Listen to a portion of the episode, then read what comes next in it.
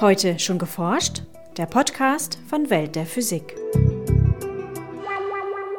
Um jetzt Informations- und Materialverarbeitung in der Zelle optimal durchzuführen, muss die Zelle hin und her schalten können zwischen eben Autobahntransport, aber auch Diffusion, was ich jetzt zum Beispiel als Waldweg bezeichnen würde. Sagt Doris Heinrich von der Ludwig-Maximilians-Universität in München. Hier ist Welt der Physik mit Podcast Folge 64. Mein Name ist Christina Newinger. Und ich bin Jens Kube. Heute beschäftigen wir uns mit der physikalischen Vermessung von Transportprozessen in biologischen Zellen. Wir haben Nachrichten von der Physikerinnentagung in München, vom Kampf um den Titel des größten Zwergplaneten und von der Simulation von sogenannten Mini-Urknallen am LHC. Am Abschluss gibt es wie immer ein paar Veranstaltungstipps, heute für Berlin und Bonn. Los geht's mit unserem Ausflug in die Zellbiologie.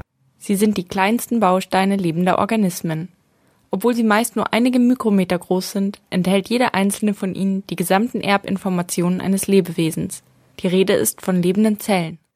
Dank jahrzehntelanger Forschung von Biologen sind Aufbau und viele ihrer Eigenschaften inzwischen sehr gut verstanden. Aber nicht nur Biologen, auch Physiker interessieren sich für lebende Zellen.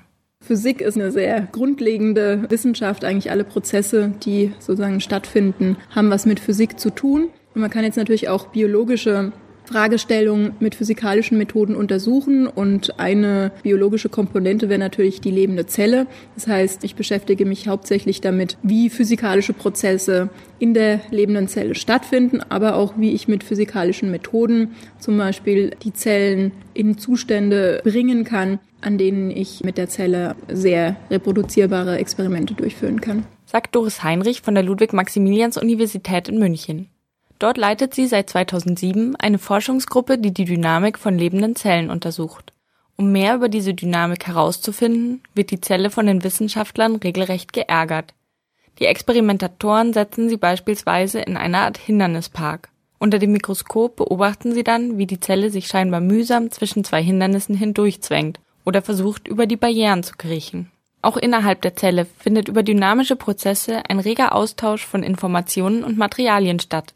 Diesem Transport widmet Doris Heinrich eine große Aufmerksamkeit. Ich möchte mich hauptsächlich mit den Mechanismen von Informations- und Materialtransport in lebenden Zellen auseinandersetzen. Die Mechanismen, wenn sie optimal funktionieren, erlauben der Zelle optimal zu leben. Wenn ein Mechanismus nicht mehr funktioniert, ist diese Zelle sozusagen krank. Wenn viele Zellen nicht optimal funktionieren, ist der ganze Organismus krank. Das heißt, alle Krankheiten, die wir haben, sind durch irgendeinen Prozess, der nicht optimal funktioniert, hervorgerufen. Ich zäume das Ganze von hinten auf. Ich gucke mir erst die Prozesse an und schaue dann, was passiert eigentlich, wenn ein Prozess nicht funktioniert. Und sehr häufig sind es dann schon bekannte Krankheitsbilder aus der Medizin, die dann dahinter stehen. Um die Transportprozesse beobachten zu können, werden kleine Partikel, sogenannte Vesikel, in die Zelle eingebracht.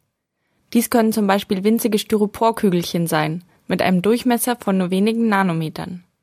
Die Zelle übertrifft die Größe des Vesikels damit um ein Hundertfaches. Die Zelle frisst die entweder selbst oder wir müssen sie aktiv einbringen und diese Partikel werden dann in der Zelle transportiert. Diesen Transport schauen wir uns auf sehr kleinen Zeitskalen an und können natürlich dann anhand von diesen Analysen Rückschlüsse darauf führen, wie diese Transportprozesse stattfinden. Im Mikroskop ist zu sehen, wie das Vesikel scheinbar ziellos von einem Ort der Zelle zum nächsten eilt. In dieser Bewegung erkennen die Wissenschaftler zwei verschiedene Transportarten.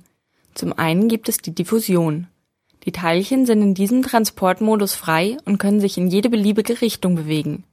In der sehr dicht gepackten Zelle stoßen sie sich aber ständig an anderen Teilchen und wechseln daher laufend ihre Richtung. Um längere Entfernungen zurückzulegen, ist die Diffusion also sehr ineffektiv. Für weitere Strecken nutzen die Partikel deshalb die Mikrotubuli oder Filamente der Zelle. Sie bilden das Gerüst der Zelle und ähneln mikroskopisch dünnen Härchen, die ihr Netz durch den gesamten Zellkörper spannen. Die Teilchen docken an die Mikrotubuli an und werden ähnlich wie bei einer Seilbahn auf direktem Wege zum nächsten Ort transportiert. Anhand von diesen Mikrotubuli, die ich jetzt mal als Autobahnen bezeichnen würde, können diese Vesikel zum Beispiel über sehr lange Distanzen sehr gerichtet durch die Zelle transportiert werden. Um jetzt Informations- und Materialverarbeitung in der Zelle optimal durchzuführen, muss die Zelle hin und her schalten können zwischen eben Autobahntransport, aber auch Diffusion, was ich jetzt zum Beispiel als Waldweg bezeichnen würde. Das heißt, wir haben herausgefunden, dass Zeiteinheiten des aktiven Transports entlang von den Filamenten stattfindet. Dann bindet das Vesikel ab von den Filamenten. Es findet Diffusion statt. Da ist dann auch die Möglichkeit gegeben, zum Beispiel an Schlüsselproteine anzubinden, da Informationsaustausch zu machen, wieder abzubinden, wieder an Autobahnen anzubinden, weiter transportiert zu werden, wieder abzubinden und an neue Schlüsselproteine anzudocken. Der Transport entlang der Filamente erfolgt mit Hilfe von sogenannten Biomotoren. Die Filamente weisen Andockstellen für die Biomotoren auf und erlauben den Vesikeln so, sich an ihnen entlang zu bewegen. Was aber hat man sich unter diesen Biomotoren vorzustellen? Fahren die Partikel in einer Art Autos auf dem Verkehrsnetz der Filamente entlang? Die Motoren sehen fast immer so aus, dass sie oben eine Bindungsdomäne für das Vesikel haben und unten sozusagen zwei Füßchen, die so übereinander schreitend immer nach vorne weitergehen können. Es gibt aber auch welche, die haben nur ein Füßchen. Die müssen sozusagen sich immer so schiebend nach vorne arbeiten. Da gibt es eine ganz große Anzahl an verschiedenen Modellen. Da war die Natur sehr kreativ im Design. Anzahl und Art der Motoren beeinflussen vermutlich, wie lange der Transport entlang der Filamente stattfindet. Dies hängt aber auch von Kräften, die von außen auf die Zelle wirken und von der Partikelgröße ab. Größere Partikel stoßen sich häufiger an Hindernissen und werden so schnell wieder von den Filamenten abgerissen. Sie verbleiben nur für Sekundenbruchteile im aktiven Transportmodus. Kleinere Teilchen hingegen können länger am Filament angedockt bleiben. Auf die gleiche Weise, wie sich ein Styroporkügelchen in einer Zelle fortbewegt, werden auch Informationen und Material in der Zelle hin und her gesandt. Durch die Forschung von Doris Heinrich und ihrer Gruppe lässt sich also besser verstehen, wie die verschiedenen Teile der Zelle miteinander kommunizieren. Ich beschäftige mich eben mit einem der kleinsten Komponenten dieser informations- und überhaupt dynamischen Einheiten unseres Körpers und möchte daraus eben schon Rückschlüsse schließen können, wie der Aufbau sozusagen stattgefunden hat und wie da eins ins andere greift, damit so ein komplexer Organismus wie zum Beispiel der Mensch überhaupt aufgebaut werden kann und finde es eine wahnsinnig spannende Fragestellung. Christina Newinger sprach am Rande der Physikerinnen-Tagung mit Doris Heinrich. Ein ungewöhnliches Bild.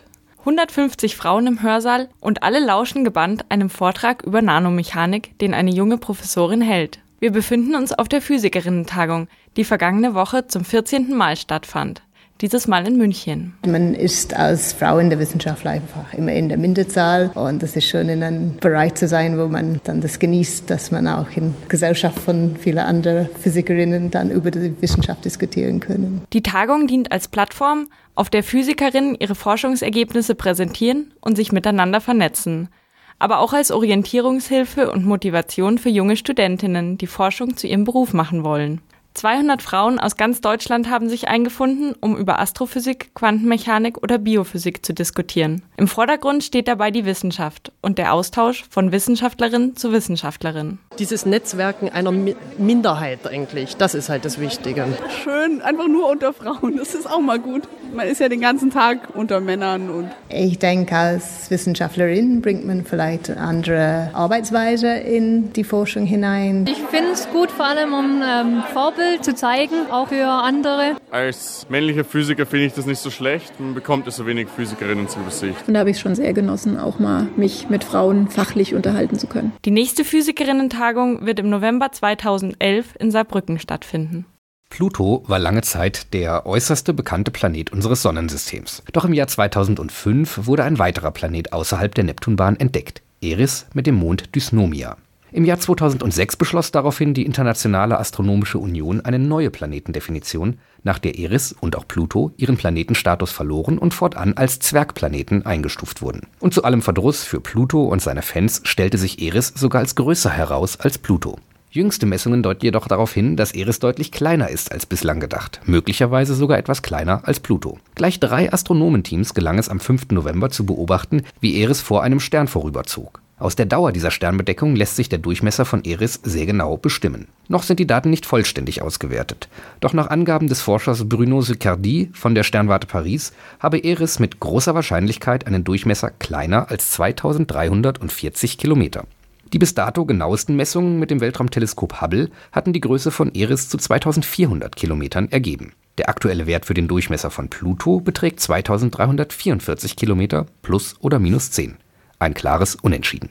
Eris bleibt aber der Zwergplanet mit der größten Masse. Die Astronomen können nämlich die Masse sowohl von Pluto als auch von Eris sehr genau bestimmen, weil beide Zwergplaneten Monde besitzen, deren Bahnen von der Anziehungskraft und damit der Masse des jeweiligen Zentralkörpers abhängen. Das wirft für die Forscher nun das Problem auf, dass Eris und Pluto zwar von ähnlicher Größe, aber deutlich verschiedener Dichte sind. Die beiden Himmelskörper müssen also auch eine unterschiedliche Zusammensetzung und damit eine unterschiedliche Entstehungsgeschichte besitzen.